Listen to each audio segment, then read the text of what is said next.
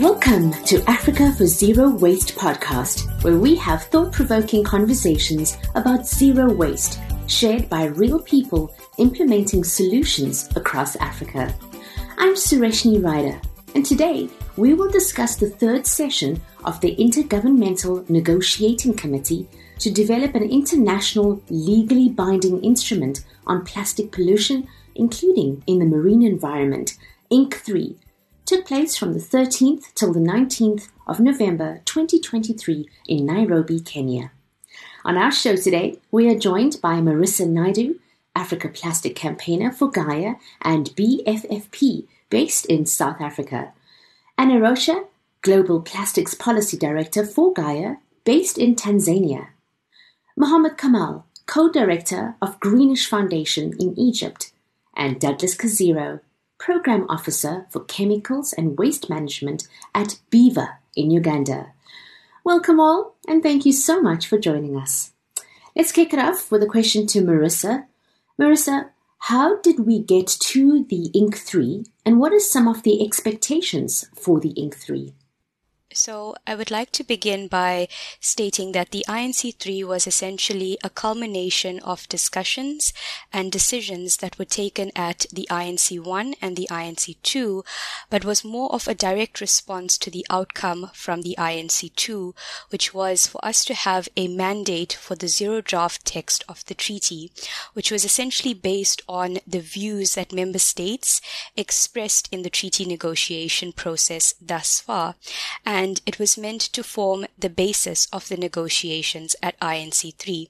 This zero draft was released on the 4th of September 2023 and in the view of many was considered a well-balanced document that captured the full suite of views and positions expressed by countries at the previous two INCs and could essentially serve as the basis of negotiations at INC3.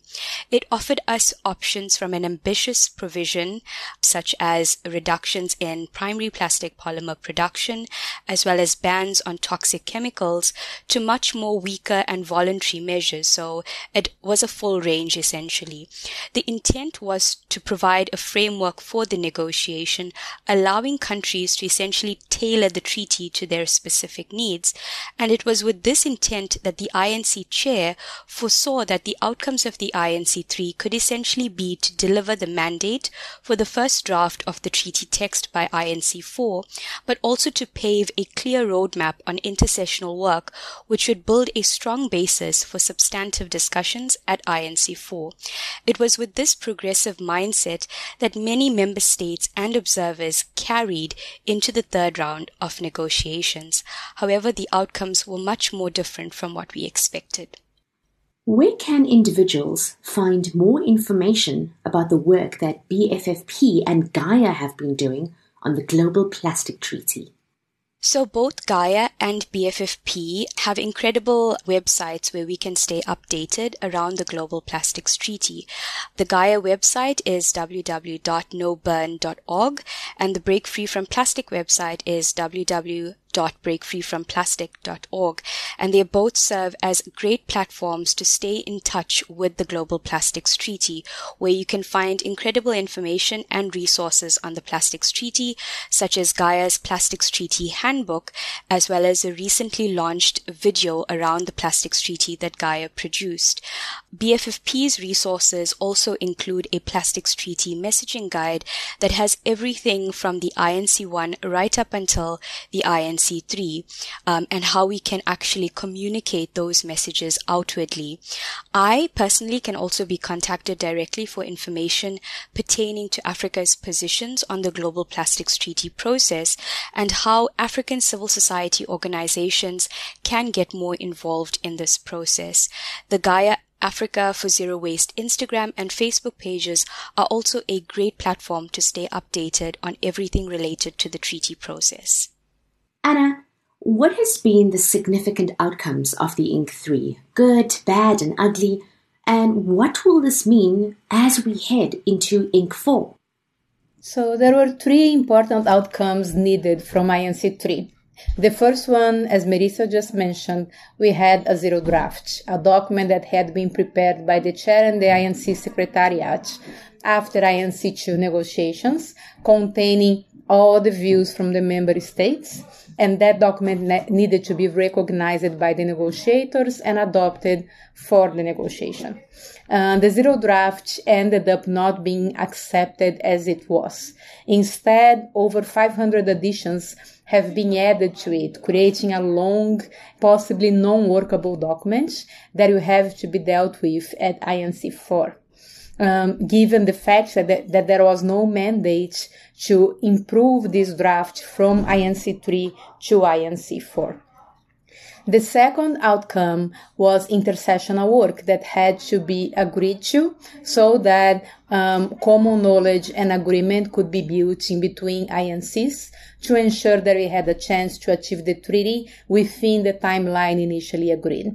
Intersessional work was not agreed Two, as an, as an important agreement um, because concepts that member states really cared about could not be achieved or could, could not reach consensus. So the intersessional work that was needed is also not going to happen. But then there is the third portion of what we needed from INC um, 3, which I think is actually the good part of it, is that we needed ambitious countries uh, to hold ambition and to stand strong when faced by low ambitious countries. Um, now identified, they self-identified as like-minded group. So although the High Ambition Coalition, for example, which is, is a coalition that had been formed at INC1, remained silent throughout INC3, the African group of negotiators and the Pacific Islands upheld high ambition, avoiding compromise in aspects that compromise should not happen like for example the inclusion of primary plastic polymers in intersessional work and the inclusion of developing countries as beneficiaries in financial mechanisms. Sometimes I truly believe that no agreement is better than a bad agreement. And in a negotiation process that includes both a group of countries that need an ambitious treaty uh, to survive and to address social and environmental injustice and a group of countries that are present to jeopardize ambition and to negotiate in bad faith with the ultimate goal of preventing the treaty from happening. The fact that high ambition countries stood strong was fundamental for the future and viability of the process. So despite the zero draft not being adopted as it was, which was expectation number one, and intersessional work not being agreed to as expectation number two, the fact that the high ambition countries upheld ambition and stood strong, not compromising on aspects of the treaty that are really important for the future of the treaty was a very positive outcome. So then to your second question, where do we go from here and what do we need to do before INC4? Well, we need to remember um, that despite not no intersessional formal intersessional work being agreed to, there is a very good likelihood that there will be intersessional work happening between the INCs, just informal intersessional work. And so paying attention to that and ensuring that that informal intersessional work happens in an inclusive and in a just way is important. And then for civil society organizations, um, there is a lot to do in terms of public advocacy and strong national level engagement because we need to actually prepare with our countries their positions for INC4 that can then lead the treaty forward. And the more people that we have that understand about the treaty and that um, state the importance of a plastic treaty and also that put pressure on the national governments, the more likelihood we have that the national governments are going to react in a positive way and actually go to the to INC4 with the positions that civil society needs, demands, and has the right to look for. With us today, we also have Mohamed Kamal. Mohamed is co-director of Greenish Foundation in Egypt. Mohamed, what is your take on how the interests of petrochemical countries played out at INC3? it went well for uh, petrochemical industry and petrochemical countries, but did not go perfectly to plan. So what we, we, what we ended up seeing is we're, we're seeing a lot of disruption happening to where the treaty should go, the direction it should take, which is following the UN Resolution 514 and addressing the full life cycle of plastic. And the full life cycle of plastic means we need to start from the very start of the chain, right? And the chain starts from the raw material that is used to create these plastics. However, what we're starting to see is that a lot of the countries, especially petrochemical countries, countries with a big petrochemical industry, and the petrochemical industry itself, more or less advocating for this to be a waste management treaty. And this was very much, very clear part of the discussions that was taking place in uh, INC3. Also slightly took place in INC2, but became much more visible in INC3. However, one of the key things that Ana just mentioned was regarding intersessional work, and they were really against. There was a lot of countries that were very, very against having intersessional work on things that are not yet agreed upon in text, which is regarding things to do with polymers, with problematic polymers, with chemicals and chemicals of concern.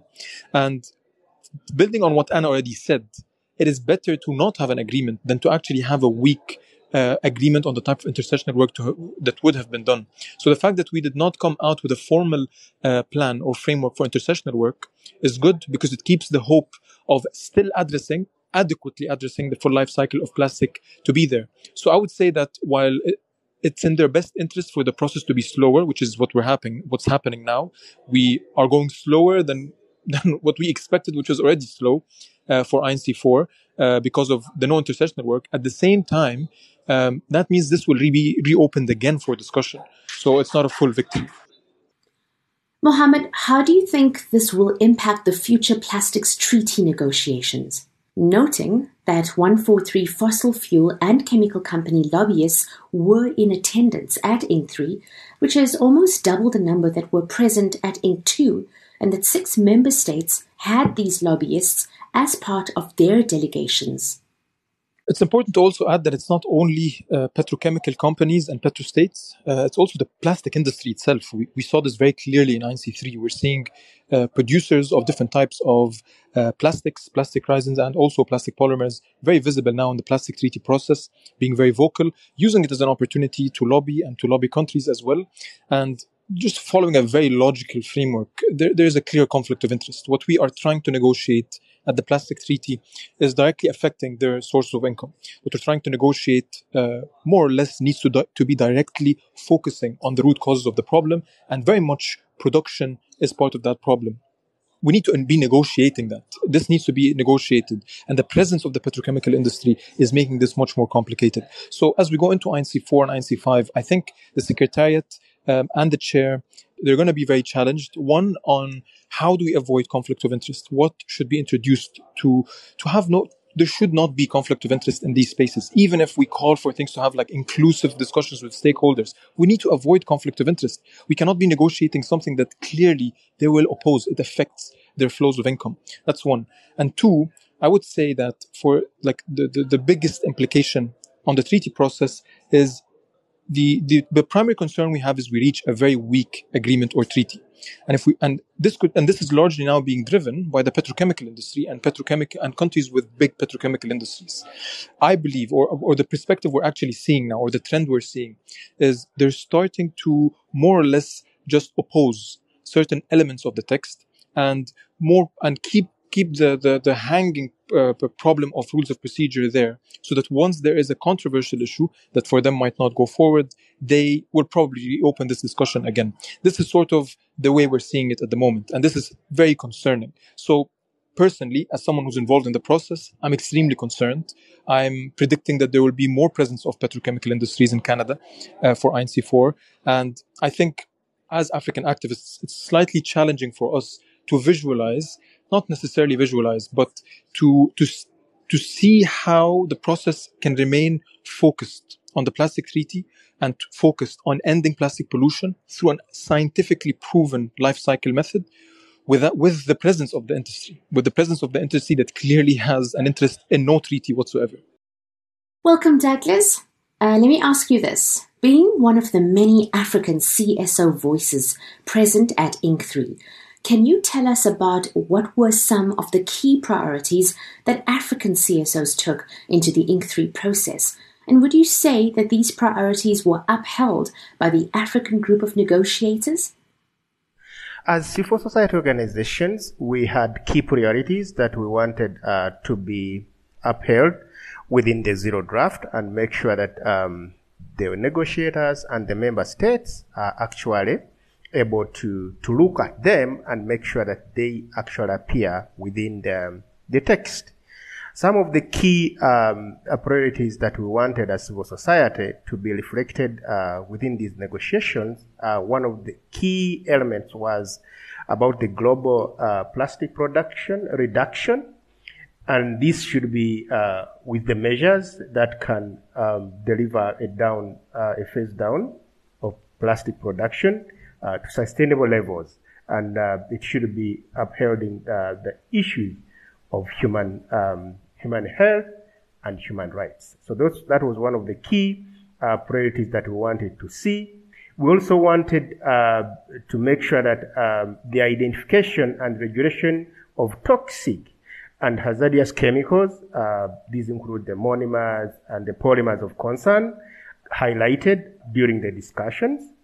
And um, we also wanted to see um, the negotiations uh, taking care of uh, making sure there's inclusion, integration, and uh, just transition uh, of uh, waste pickers and frontline workers into the national, for example, waste management uh, policies and the global plastic treaty process at all. So those are some of the key things that we wanted to appear.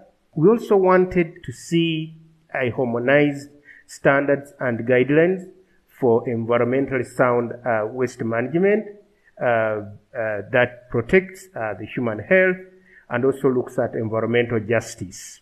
Another priority that we looked at and we felt that should be appear is ending of the West uh, colonialism and dumping on the African continent. As you may be aware, that the African continent is not a highly producing uh, region of, of, plastics, but um, everything uh, comes back to the African continent, the dumping, all those things. So we wanted uh, text uh, a treaty that is able to cater for the ending of this kind of uh, dumping uh, at the African continent. We also wanted to see a strengthened standards and guidelines for the EPR, the extended producer responsibility, um, and this should be mandatory and um, integrates waste pickers and other workers and respect the waste hierarchy by prioritizing the reuse over recycling. And this is very important. Uh, when you look at some of the EPR schemes that are happening now, they are kind of voluntary uh, for national states, and we wanted uh, to avoid that and to be highlighted uh, very well. Another aspect that we wanted um, as a priority for for us as for society was the treaty to have a robust uh, financial mechanism that has completely a new dedicated fund uh, to end plastic pollution. Uh, this was very important for us, other than, you know, there was an element of trying to discuss uh, making sure that the plastic fund is under, you know, already existing, you know, fund, but for us we wanted a fund that is new and dedicated for plastic pollution. We also, as, as, as, as Mohamed was reiterating on the issues of science, uh, the lobbyists are using that uh, to downplay the importance of the entire life cycle. So we also wanted, uh, we are supporting uh, the institution of uh, a dedicated global scientific body within the treaty so that it's able to support the science um, about uh, the issues of for example, polymers, issues of chemicals, um, and chemical transparency. So we wanted all those to be highlighted, and those were our key priorities. So in terms of uh, whether they were upheld, I would say it is a yes and no because a majority of the African um, group negotiators were in support of uh, these items or these priorities that we put across. However, there are a few member states that wanted to to move away uh, from the agreed positions of the region. So somehow they wanted to downplay the importance of the, of the African group and also deviate from the agreed positions, for example, from the, the African Ministerial uh, Conference for Environment and also from the discussions that they had in Kampala as the African group of negotiators. So there were a few countries that wanted to deviate from that, but as a majority of the countries of the African region uh, stood firm and said these are some of the positions we took, and we are mandated to make sure that these positions are upheld. So, Douglas, given the current outcomes of the INC 3, what are some ways CSO organizations, not only in Africa but across the globe, can take action between now and INC 4? I think it's not going to be a much different from what we have been doing. Uh, my immediate response for that would be we should continue engaging uh, the national focal points, uh, discuss these priorities more with them, uh, make sure that uh, we, we, we try to discuss with them issues of the intersessional work, what are the priorities at the national level for the intersessional work, so that we engage with these national uh, focal points and make sure that our message is cutting across. We should also, as, uh, as you, you may have noted, the COP28 has had a high presence of the media. So I would think that civil society need to engage the media more on the issues of the plastic uh, or the issues of the global plastic treaty. We need uh, to make sure that the media is present so that the voices of civil society and our priorities are amplified through the different media channels. Uh, we need also to continue to bring more on board, uh, more civil society organization, both at the national level, but also within the region, uh, so that we are having a bigger voice and make sure that uh, the networks are working and ensuring that uh, the messages are cutting across. Uh, we also need to build the capacity of other civil society organizations uh, that still have gaps about the global plastic treaty. There are knowledge gaps in there. So we need to keep building the capacity of these other civil society members and make sure that they, they are on board. We can also hold uh, the post-INC workshops at the national level and make sure that we share um, the experiences we had uh, with the civil society members, but also with uh, the national people, for example, that were not at uh, at INC. We also need to advocate for the inclusion uh, at the national level of the Ministry of Health uh, representation, as we have all seen that uh, there is no much separation between the plastic pre- the plastic pollution and the issues of health. These ones go in hand in hand. There's a there's an interlinkage between these two sectors. So uh, with some of those things uh, as action points, I think we should be able to move forward and be prepared uh, for more engagements um, at INC4. Thank you. That brings us to the end of this episode. Thanks to our guests for joining us. And thank you for listening to Africa for Zero Waste podcast. If you enjoy our show, please rate and review us on Apple Podcasts and be sure to come back next time. Until then, this is me, Sureshnie Rieder.